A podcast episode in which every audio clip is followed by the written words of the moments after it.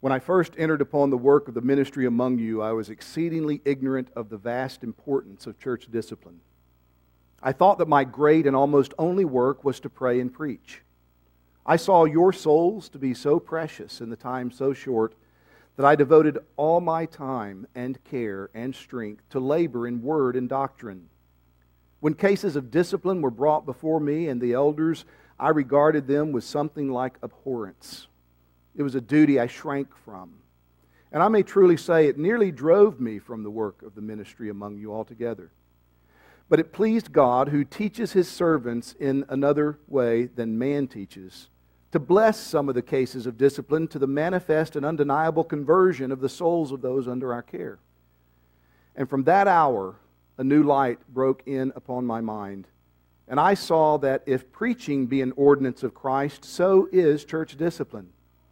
I now feel deeply persuaded that both are of God, that two keys are committed to us by Christ the one key of doctrine, by means of which we unlock the treasures of the Bible, the other key of discipline, by which we open or shut the way to the sealing ordinances of the faith.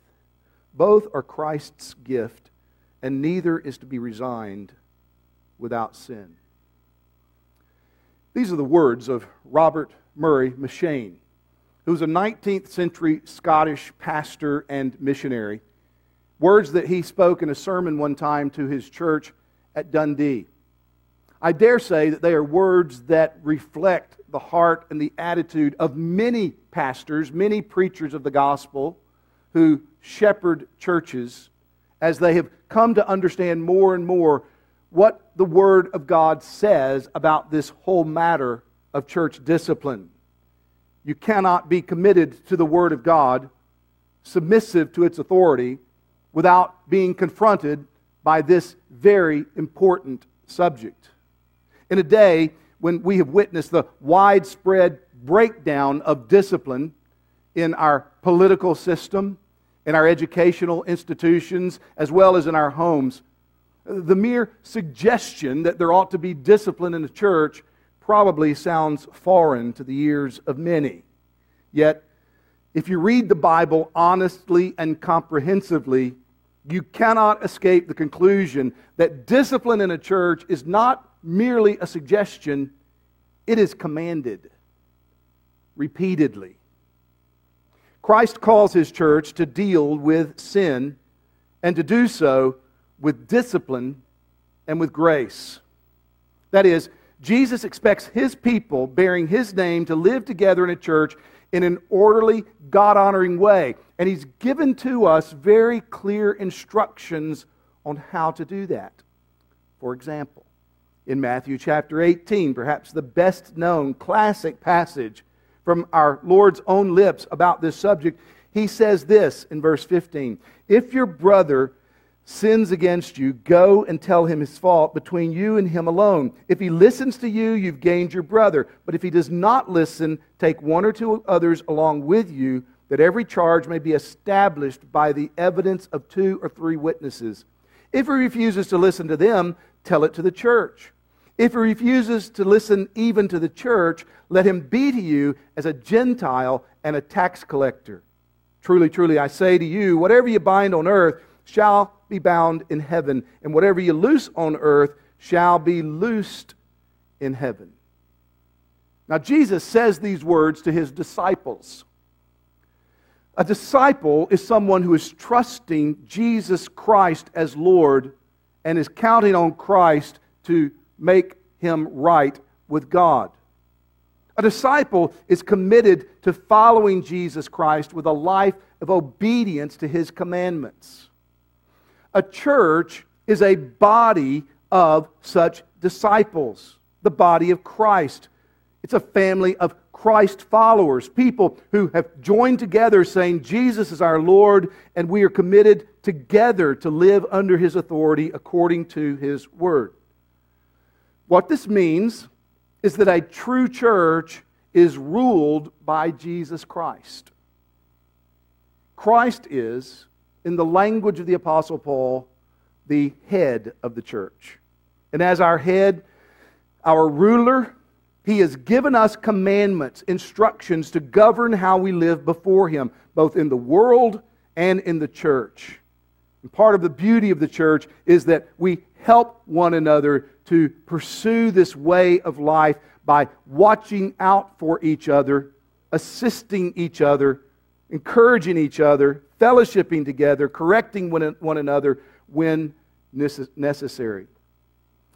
No one Christian who takes God's word seriously would ever think that he has what it takes to live the Christian life without the help of others. God has designed the life of discipleship so that it takes a church to raise a healthy Christian.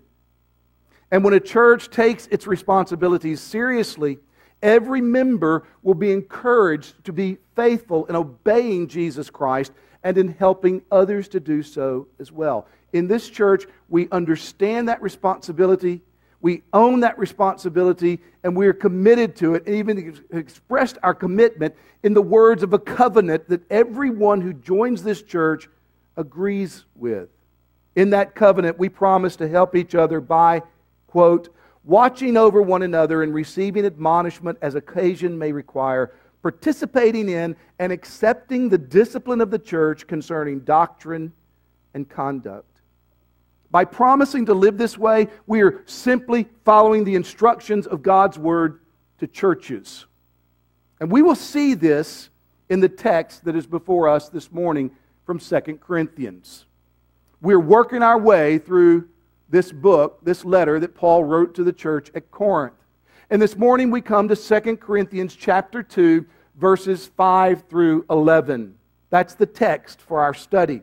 If you're using one of the Bibles that's provided for you, it's found on page 964 and 965. And I want you to open up a copy of God's Word and follow along as I read it aloud and then as we walk our way through it to understand what Jesus is saying to his church on this occasion. So hear the word of the Lord from 2 Corinthians chapter 2 beginning in verse 5. Now, if anyone has caused pain, he has caused it not to me, but in some measure, not to put it too severely, to all of you. For such a one, this punishment by the majority is enough. So you should rather turn to forgive and comfort him, or he may be overwhelmed by excessive sorrow. So I beg you to reaffirm your love for him. For this is why I wrote, that I might test you and know whether you are obedient in everything. Anyone whom you forgive, I also forgive. Indeed, what I have forgiven, if I have forgiven anything, has been for your sake in the presence of Christ, so that we would not be outwitted by Satan, for we are not ignorant of his devices.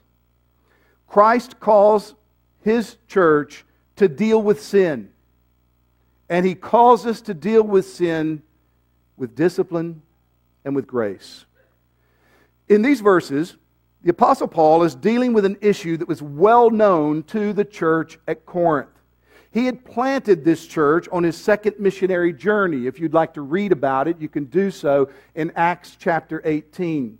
He spent 18 months in that church after he had planted it. Shortly after he left that church and traveled to Ephesus, the church contacted him about problems and various questions that they had about things that were going on in the church. And so he wrote them a letter. That letter is what we have in our New Testaments as 1 Corinthians.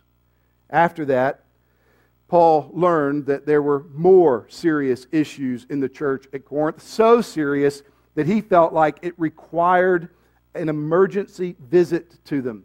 And so he leaves Ephesus for a short period, goes back to Corinth, addresses very serious problems in the church.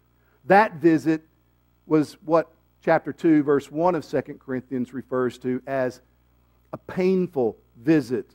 Nothing more is recorded about it. We don't read about it in the book of Acts, but Paul indicates it took place here in this letter. It was painful because when Paul showed up in Corinth on this occasion, he had to deal with blatant sin in the church and he had to deal with it head on. It was difficult. Not long after that visit, he writes another letter to the church at Corinth. We don't have that letter in our Bibles, but again, he refers to it as a severe letter. In verse 3 and 4, those two verses of chapter 2, he speaks of that letter that he wrote to them with, with much sorrow of heart, with much tears. In that particular letter, he responds to agitators in the church who are stirring up opposition to him and the authority that Christ has vested in him as an apostle of the Lord. Evidently, there was one key person who led this opposition. And in that severe letter, from what we know in 2 Corinthians, as we will work our way through it, you'll see it. Paul tells the church at Corinth that they must deal decisively with this man and with his sin, just as Jesus Christ commands. The church had obeyed Paul's instructions. And now they're left with the question what do we do next? What do we do now that we have taken these steps and the, the man has responded with repentance and humility. So, Paul takes up that issue in this part of the letter that I just read. And in doing so, again, he's reminding us that Jesus Christ calls his church to deal decisively with sin and to do so with discipline and grace. Well, what do we see in our passage? In verse 5, we see this that sin in the church always affects the whole church. Sin in a church affects the whole church. Look at that verse again, verse 5. Paul says it like this Now, if anyone has caused pain, he's caused it not to me, but in some measure, not to put it too severely, to all of you. Someone in the church had caused pain. A member of the church had done something that resulted in real difficulty. When Paul says, if anyone, he's not speaking hypothetically as if it may or may not be the case. Rather, he's speaking of something that in fact happened. We do this as well. We use language this way so that we might say, if it rained a lot last week, then we can expect our water tables to be full. And of course, it did rain, and so you can expect this. So when Paul uses this language, he's talking about something that did happen where a man acted in a way that was painful to him painful to the church. Probably he's referring to a man who directly opposed him and sought to undermine his credibility as an apostle of Jesus Christ. Some interpreters see this reference here in chapter 2 as going back to a man that Paul addressed and spoke about in chapter 5 of 1 Corinthians. There was an incestuous member of the church that the church was just letting go on as if nothing was wrong. And Paul says, no, you must deal with that man. And now they think, some interpreters think that here Paul is referring back to that, saying that man must be dealt with in this way. That may be the case, but I'm not convinced that is the case because of what Paul says about the personal nature of this particular sin, this particular man, and what he writes in chapter 7 about that specific event as well. Very likely, this is a man who opposed Paul publicly when Paul went on that quick, emergency, painful visit. And when he stood against Paul, the rest of the church just sat by and let it happen. And in doing so, gave the implicit impression that they were in agreement with him, or at least that they didn't disagree with him. And so Paul's authority as an apostle of Jesus Christ was being undermined in the church. You know, it has been well said that the only thing necessary for the triumph of evil is for good men to do nothing. And that's true not only in government, in political or social settings, it's also true in a church. And it accurately describes what happened in the Corinthian church.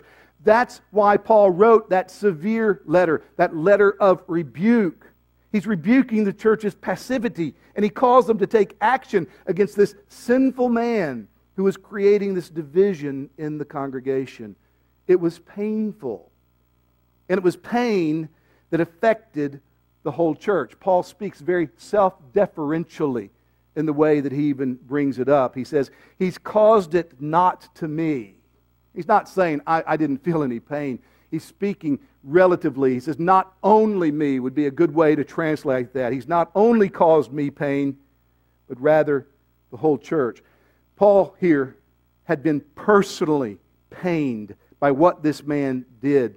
But Paul realizes that there's something far more at stake here than his own personal pain. Because Paul is thinking about the church theologically. He says, To you all. The whole congregation has been pained, disrupted by what this man has done. He doesn't want to overstate it, and that's why he says not to put it too severely. In other words, I, I don't want to say this in a way that you will miss all of the implications of it, but the significant point is what has happened has church wide implications. What's Paul mean? Well, back in 1 Corinthians chapter 12, the Apostle Paul had written about the nature of a local church. There he calls the local church the body of Christ in verse 27 of 1 Corinthians 12. Every church member of a local church is a member of that body. In verse 26 of 1 Corinthians 12, he says that if one member suffers, all suffer together. If one member is honored, all rejoice together. In other words, Paul's understanding of a local church is what happens to one member affects all of us. No one member can just go live by himself and think, what I do or don't do has no implications for the body. Not at all. The whole body is involved in what takes place and what one member may or may not do.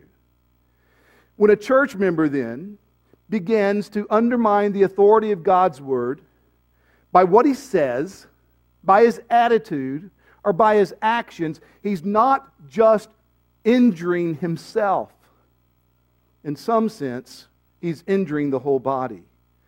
And if a member lives in such a way, or speaks in such a way, or acts in such a way as to cause other members of the church to doubt the authority or ministry of God's word, then that member is threatening the welfare of the whole church.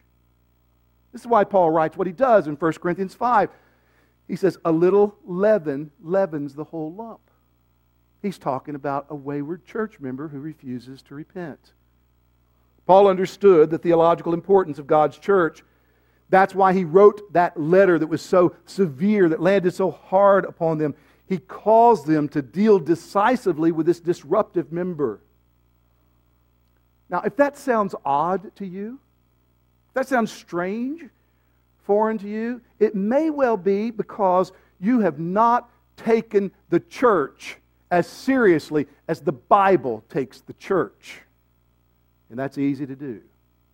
Because sadly, in our cultural context today of modern American Christianity, the church is regarded as almost an afterthought, an add on, an option.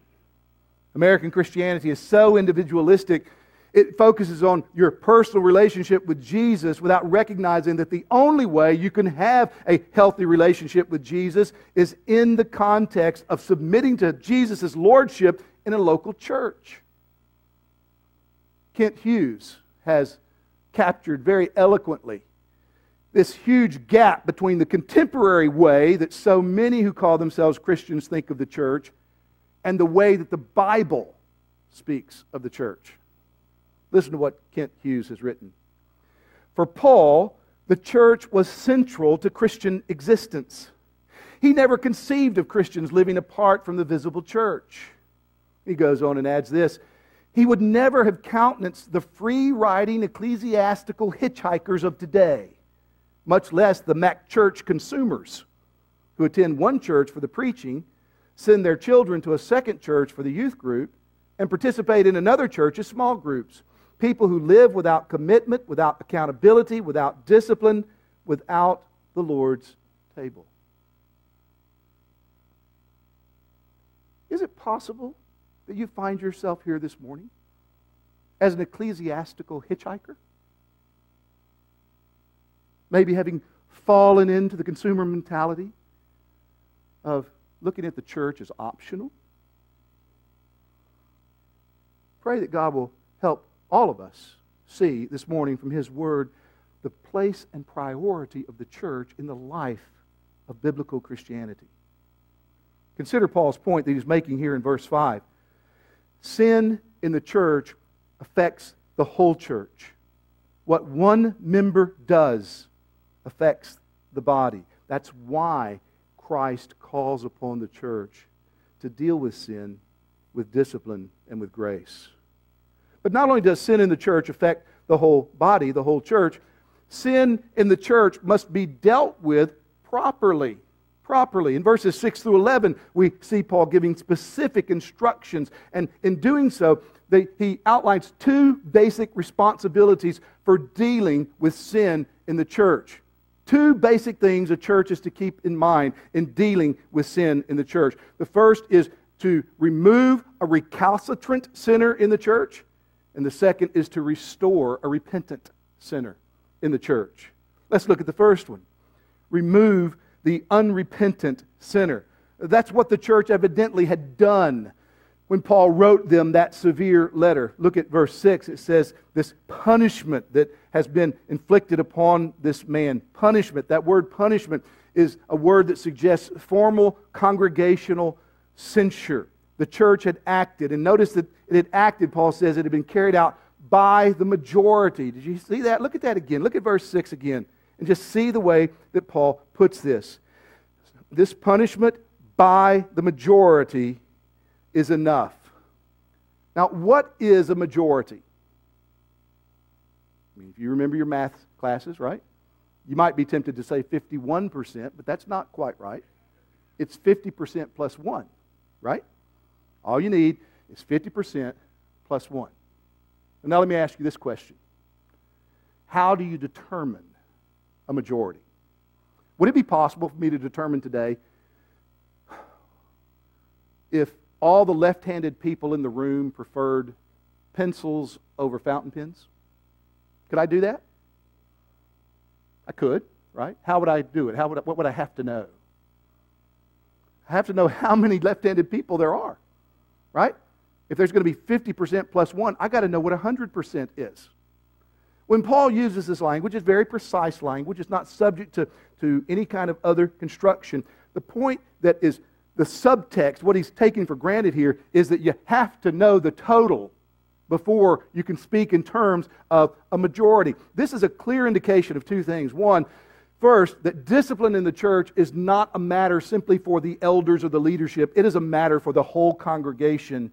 But secondly, there must be a clearly defined number of members. Now, this provides an argument for church membership to know who's inside and who's outside, to know who the members are and who are not members. Without a clear number of members, you cannot determine a majority.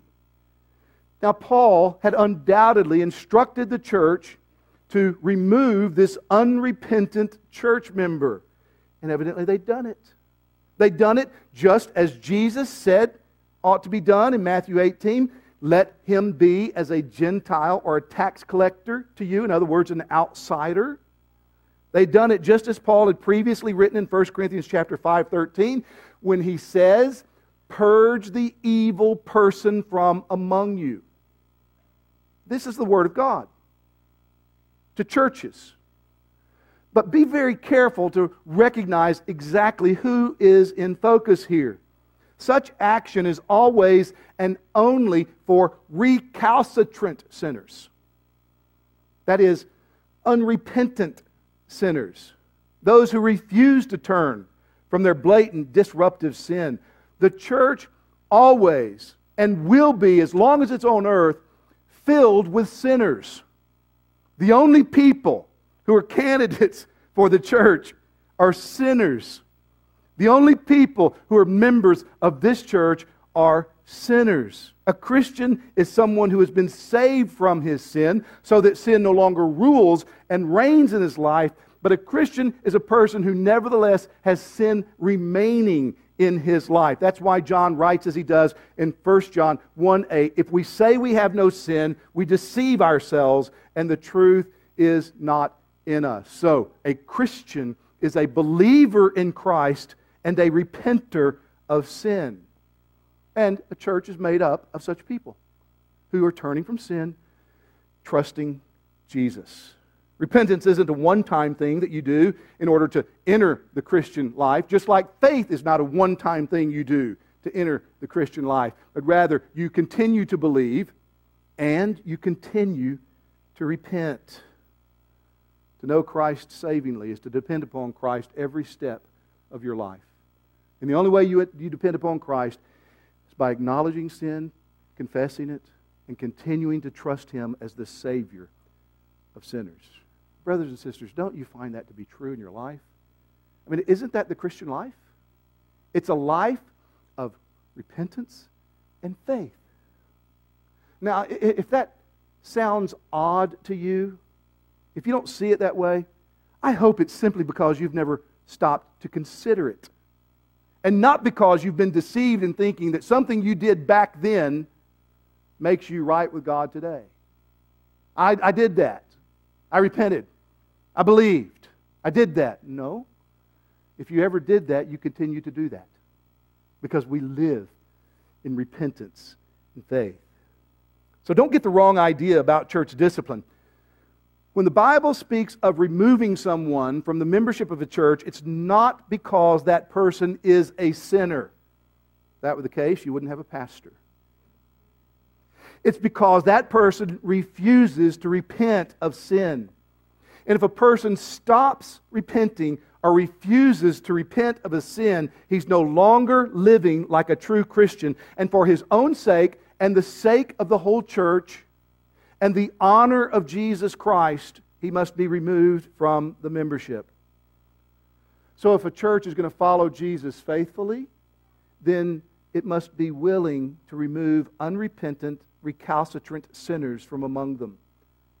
But then, secondly, it must also be willing to restore repentant sinners. Now, Paul tells this church what to do with this man who had been removed and he's been overcome with his sorrow for his sin and he wants to return. And he tells them what to do, he tells them how to do it, and he tells them why to do it. So, what is the church to do now with this man who's been removed and now is repentant? What are they to do? Well, Paul says in verse 7 forgive him and comfort him. Do you see those two words? Forgive. Interestingly, this is not the most common word for forgive in the New Testament. It's a different word that has at its very root the idea of grace. It means to grant favor, to freely, graciously cancel a debt. The church is to respond to this man now in his repentance as one who turned off of the path he was on that was leading to destruction and is re acknowledging, reconfirming his devotion to Jesus Christ as Lord, and we acknowledge our forgiveness of him for his sin. But then also comfort, which means to encourage or to come alongside him, to help him along the way. Verse 8, Paul says, reaffirm your love for him. Now, it's not that the church ever stopped loving him. In fact, when a church member goes into sin and refuses to repent, the most loving thing a church can do is to remove him. It's loving because it demonstrates the seriousness of the path that he's walking. And it provides God's way of bringing conviction so that there might be repentance and a return to the proper path. So when Paul says reaffirm your love, he's not suggesting that they quit loving him, but rather the decisive steps that they had taken to remove him from their membership because of his unwillingness to repent had cut that man off from the normal expressions of love and fellowship that exist in a church. He was no longer able to come to the Lord's table. He was no longer able to participate in the decisions of the church. He'd cut himself off from those privileges. And so Paul emphasizes to the church that now that this offender has repented, they need to respond to him with clear displays of forgiveness and comfort and love. That's what they're to do. How are they to do it? How are they to do it? Well, they're to do it formally. Formally. That word reaffirm means to ratify. And it suggests a formal activity by the church, a formal congregational act. It's the formal restoration of the blessings and privileges of membership in the church. They are to do this with apostolic authority and compassion. Listen to the way Paul makes his appeal in verse 8. Do you see what he says? I beg you. I beg you. Now, this admonition from Paul, it's not merely a suggestion. He's not merely saying, I think this would be a good idea. No, this is what you must do. But he pleads with them to do so. And so he's showing us his own compassion. In verse 10, he says, Anyone whom you forgive, I also forgive. Indeed, what I have forgiven, if I've forgiven anything, has been for your sake in the presence of Christ. He's saying, as an apostle, I've forgiven him. As the one chiefly offended, the one who he aimed his attacks at, I've forgiven him. No, you follow my example, and by my authority, you forgive him too. And then notice what he says there at the end of verse 10 do it in the presence of Christ, remembering Christ, taking to account Christ, remembering our Lord's teachings on forgiveness, which he weaves in in so many places in the Gospels. We see it even in the Lord's Prayer, right? Matthew chapter 6, verse 12, part of the Lord's Prayer. Forgive us our debts as we have forgiven our debtors. Have you ever stopped to think what it is Jesus is teaching us to pray in that prayer? Have you ever prayed the Lord's Prayer? Do you really want God to forgive you the way that you've forgiven others? What Jesus is doing is setting us up to be forced to confront the need in our own lives to calculate what God has forgiven us in Christ that we might be empowered and motivated to forgive what people have done against us. The Lord is determined to make sure we don't miss that point about how forgiveness works. Because immediately after teaching the Lord's Prayer in the Sermon on the Mount in Matthew 6, verse 14 and 15, listen to what he says. For if you forgive others their trespasses, your heavenly Father will also forgive you. But if you do not forgive others their trespasses, neither will your Father forgive your trespasses. Pastor Jared read earlier that parable of the unmerciful servant who had been forgiven millions of dollars. And then he goes and he finds the guy that owes him a few bucks, throws him into prison. What's the point of this teaching? The point of this teaching is we need to stop and consider what we've been forgiven with our sins against God, to see them in the right light and to recognize that nobody could ever sin against us, no matter what they did to us, that could begin to compare to what we have done against God. And if God has forgiven us, how can we not forgive others? Think about this for a moment, brothers and sisters. Are there people in your life that you're thinking, I'll never forgive? I'll never forgive because of the horrible things they've done? If, if you hold to that, you better hope you never sin. Because having received grace, we are called upon to administer grace, this grace of forgiveness. There's no doubt that our Lord calls us to live in forgiveness. But where do you find the strength to do that? I mean, where do you find the grace and the power to forgive those who have offended you or those who have offended the church and been so painful in their actions? The key again is to remember Christ, to stop and think about Christ, to forgive in the presence of Christ. This means that we forgive by His grace. We do it on the basis of what he has done for us. Ephesians chapter 4, verse 32, the apostle writes, Be kind to one another, tenderhearted, forgiving one another, just as God in Christ has forgiven you.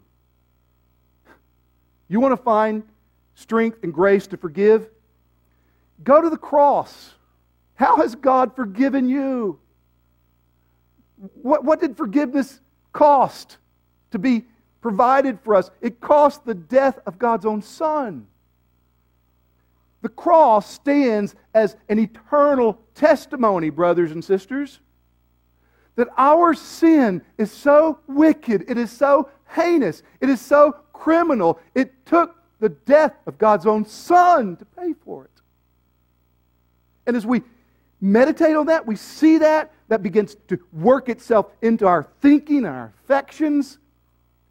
What happens is that we begin to look at these horrible things people have done to us. We realize they don't compare to what I've done to my Lord. And He has forgiven me and at great cost. And in what Jesus has done to secure my forgiveness, there is power. There's the energy. There's the strength to enable me to forgive those who've sinned against me. Forgiven people forgive. And forgiveness is at the very heart of all the blessings that we receive in Christ. Ephesians 1 7 says, In Him, Christ, we have redemption by His blood, the forgiveness of our sins. The only place you can have your sins forgiven is in Jesus Christ. That's it. There's nowhere else to go. You can't make amends. You can't turn over a new leaf and think that that will bring forgiveness to you. In Him we have redemption by His blood. That's Paul's shorthand way, by His blood, to refer to the cross. He's reminding us that what happened on the cross was Jesus laying down His life to pay for sin. Because sin deserves the eternal wrath of God. And somebody has to pay for our sins.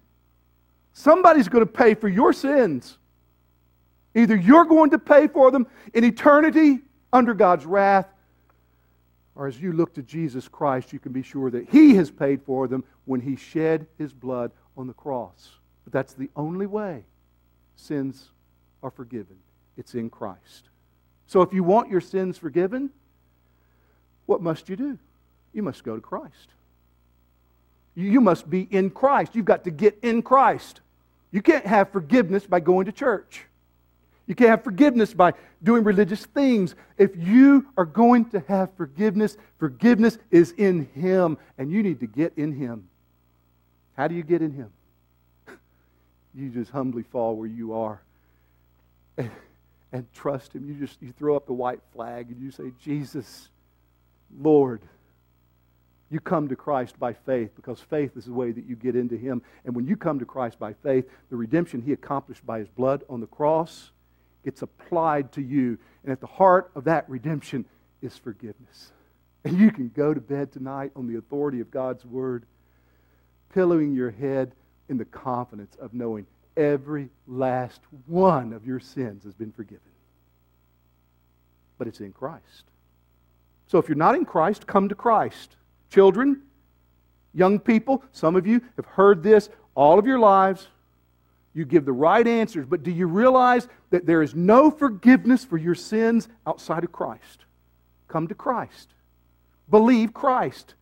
Bow to Christ. Trust Christ. Young adults, old people, maybe you think you're too far gone.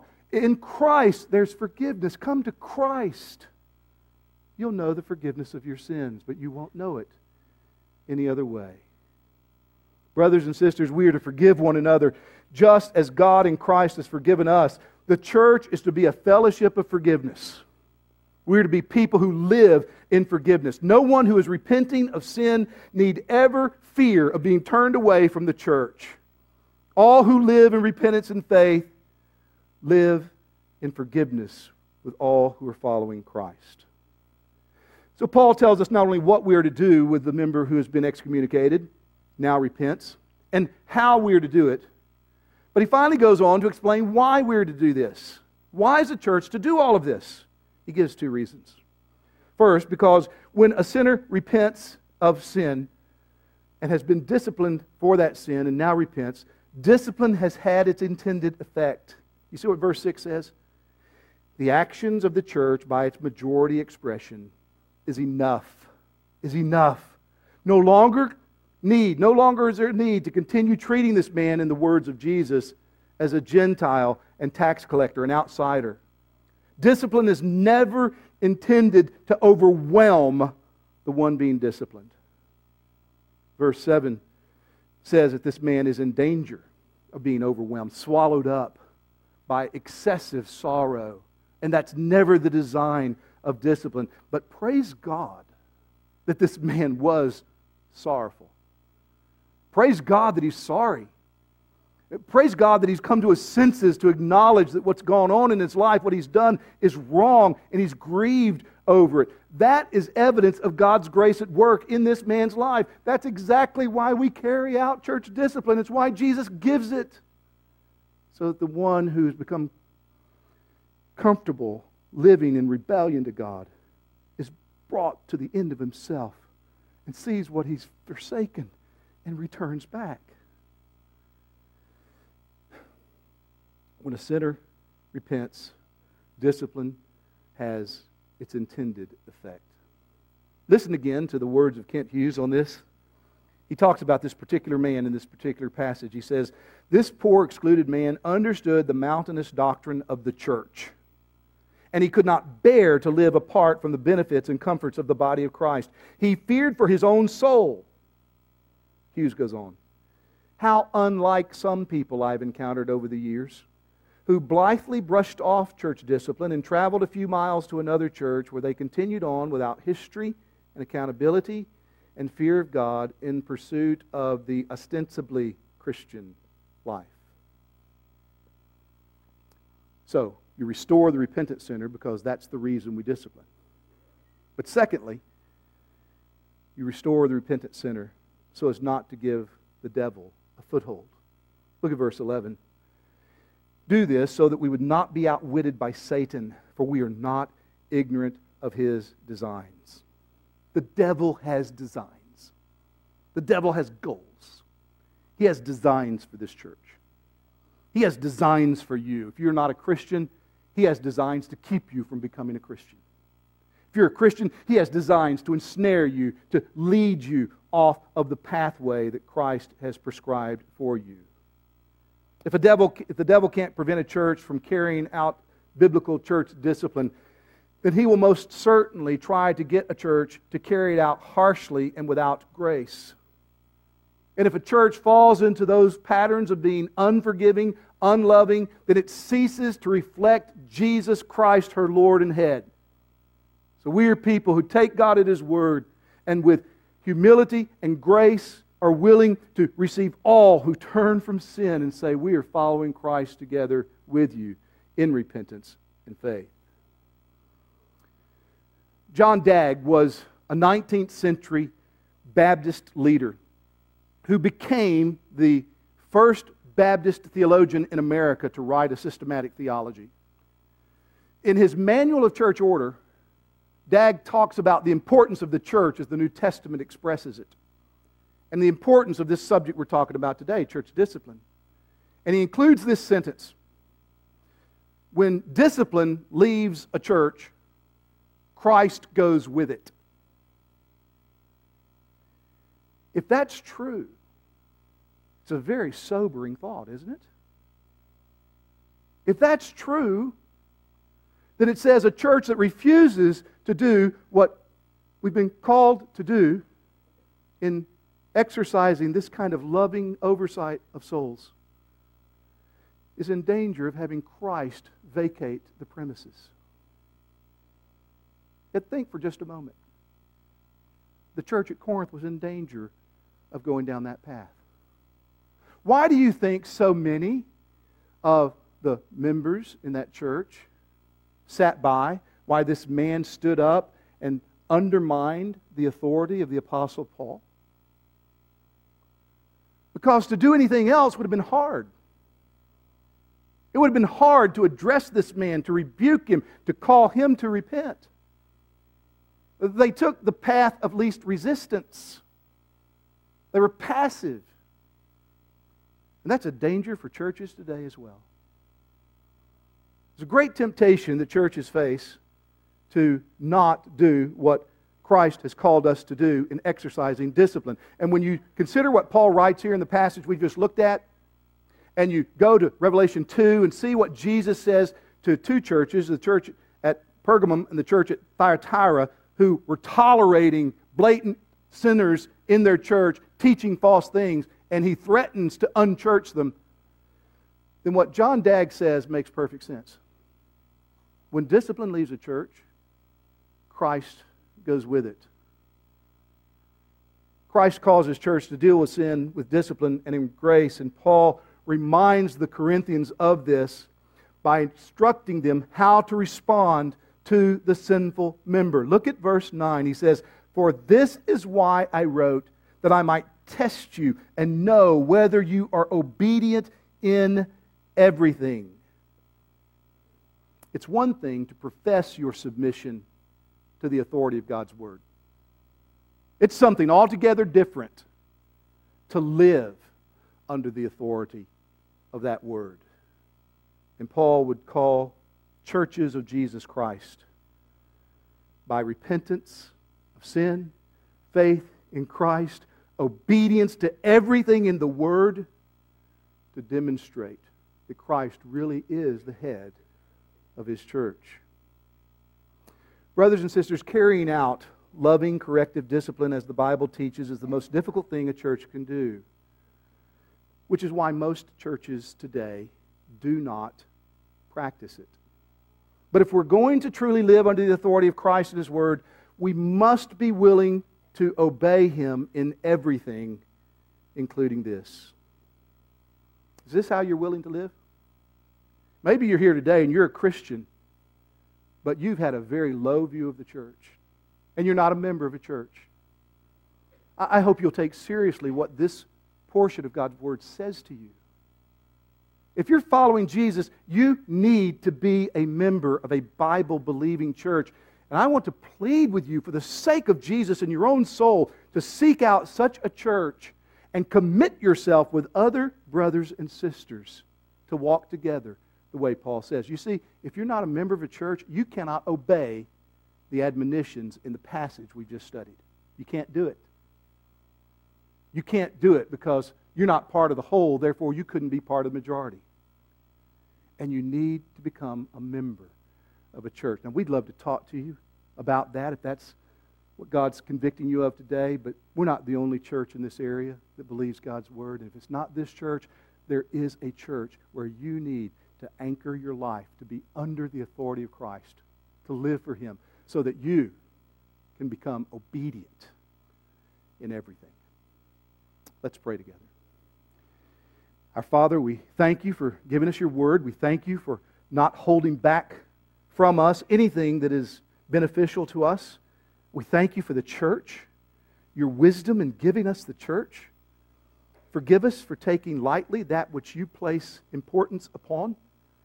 And I pray for brothers and sisters who have learned how to live apathetically toward the church. Lord, would your Spirit take your word and speak today to such. Convict them, reassure them of your goodness, your wisdom, your love, and work so that those apathetic ideas and thoughts might be turned away from, and Christ might receive the glory and the honor that he is due in the church. We pray in his name. Amen.